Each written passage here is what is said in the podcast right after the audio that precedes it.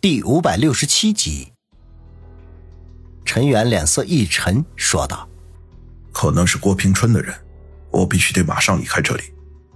可以从后厨房的窗户出去，房后有一条小路，可以绕到正街上去。”王宇说道：“好，那来的三个人就交给你应付了。”陈远点点头，转身就奔厨房而去。王宇深吸了一口气，冲着陈远的身影说道。注意安全。陈远没有回应，只是从厨房里传来开窗的声音。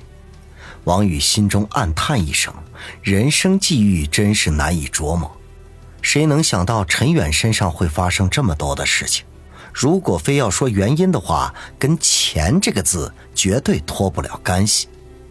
他收拾了心神，从老屋里出来，慢条斯理地锁好房门和院门，回到自己的车子，静静地等待消息。过了几分钟，手机又来了一条短信：“宇哥，人已经制服，怎么处理？”王宇沉吟了一下，回道：“送到红姐那里。另外，大家都撤吧，我这里已经没事了。”对方又回了“收到”两个字。王宇则发动车子向孙卫红的武术馆而去。既然把郭平春的人抓住了，不管怎么样，他也得做出一个态度来。这样也许会令陈远安全一些。一路无话，赶到春城武术馆，就见孙卫红阴沉着脸站在门口。他停好车下来，笑眯眯地问道：“谁这么不长眼？是红姐生气了？”孙卫红狠狠地白了他一眼，说道：“还能有谁？哎，你怎么回事啊？怎么把人送我这来了？”王宇凑到跟前，舔着脸说：“现在在春城的道上。”红姐的名头可比我王宇大得多，想要吓唬人，当然是红姐了。孙卫红哼了一声，说道：“我算是上贼船了，早知道这样，说什么也不会替你出去打架的。”好啦好啦，先陪我搞定那三个人再说。好，回头我再找你算账。走吧，王少爷，见见你那个阶下囚去吧。还是红姐最好了。王宇揽住他的腰肢，笑嘻嘻的说道：“春城武术馆的会客室里，三个年轻人被五花大绑的跪在地上，每个人都是鼻青脸肿，显然是之前被人修理过。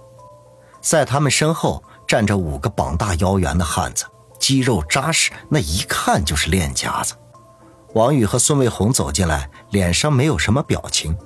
一个汉子赶紧搬过来一把椅子，向王宇恭敬的说道。宇哥，请坐。王宇点点头，不客气的一屁股坐下。孙卫红情不可闻的哼了一声，垂手站在他身后，伸出两根手指，悄悄的在王宇的背后掐了一下，嘴角勾起一抹坏坏的笑容来。王宇吃痛，可是不敢表露出来，只得强行忍着，嘴角的肌肉忍不住抽搐了几下。那别人看来颇有几分狰狞。那三个跪在地上的青年听到“宇哥”两个字的时候，脸色就已经发生了微微的变化。此刻再见王宇狰狞的表情，心都是不约而同的一沉。先前搬椅子的那个汉子沉声说道：“宇哥，这三个家伙在老屋附近鬼鬼祟祟的，你说要怎么处理？”王宇捏着下颌寻思了一下。按说老屋那里也没有什么值钱的东西了，都是我爸妈以前谋生的工具。不过这些老物件对两位老人来说都是很有纪念意义的，要是真被人给偷了，肯定会伤心的。这三位朋友居然敢打我家的主意，要是就这么放了，实在是说不过去，肯定会惹道上的人笑话我。这样吧，每个人砍掉一只手好了。三个青年一听，顿时大惊失色。其中一个年纪最小的立刻便哭了起来，哀求道：“玉哥，不要砍我的手啊！我们真不是小偷啊，我们就是……”他正要说下去，身边的另一个同伴立刻用身子撞了他一下，示意他不要胡说八道。年纪最小的这一位一愣，赶紧闭嘴，只顾着伤心的哭泣。王宇把目光转向撞人的那位，打量了一下，说。那个谁，就从他开始吧。搬椅子的汉子点头说道：“好嘞，我就去厨房拿菜刀去。”说完，便大步流星的推门而去。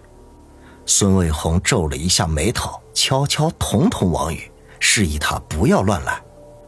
王宇转头看他一眼，然后慢悠悠的说道：“红姐，你放心，肯定不会弄脏你这里的。”孙卫红哼了一声，显然不相信他的话。这时，那个撞人的青年忽然开口说道：“宇哥，我们真不是想要去你家里偷东西，只不过是路过而已。宇哥是春城道上成名的人物，肯定是很讲道理的，不会平白无故的冤枉人的。”王宇饶有兴趣的看了看他，淡淡的笑道：“听你这么一说，也挺有道理的。那就说说看。”春城这么多条大路，你怎么就偏偏从我家门前经过呢？我家那可是胡同啊！壮人青年怔了怔，随即说：“我们其实就是去见一个朋友，恰好住在你家里的那条胡同里。”你那个朋友叫什么名字？王宇似笑非笑的问道：“这货显然是在胡说八道。他家老屋附近住的大多数都是和他父母年纪相当的老人。”那年轻人屈指可数，他叫，他叫牛大鹏。壮人青年回答道：“他自然也是不清楚那条胡同里有没有这个人。”牛大鹏，你是说那个又黑又瘦、像大烟鬼的那个？王宇想了想，脸上露出恍然大悟状，问道：“壮人青年一愣，嘿。”心说：“真是天助我也！那条胡同里真有叫牛大鹏的，老子今年的运气真是好的不要不要的。”当下忙不迭的说道：“哎，对对对，就是那个牛大鹏。”王宇嗯了一声，若有所思的说道：“可是牛大鹏这货三年前就出车祸死了，难道你是要去见鬼吗？”他最后这一句话声音骤然提高了几分。也带着一丝怒气，壮人青年大惊，大呼上当：“原来自己被人家给耍了！”当下就脸色苍白，冷汗直冒。恰好这个时候，去厨房取刀的汉子推门进来，大声的问道：“宇哥，你看这把中不？”说着，把手中一把锈迹斑斑的菜刀举起来，比划了一下。王宇暴汗，实在想不出孙卫红这里还有这么破旧的存货，也亏得这位哥们儿能翻得出来呀。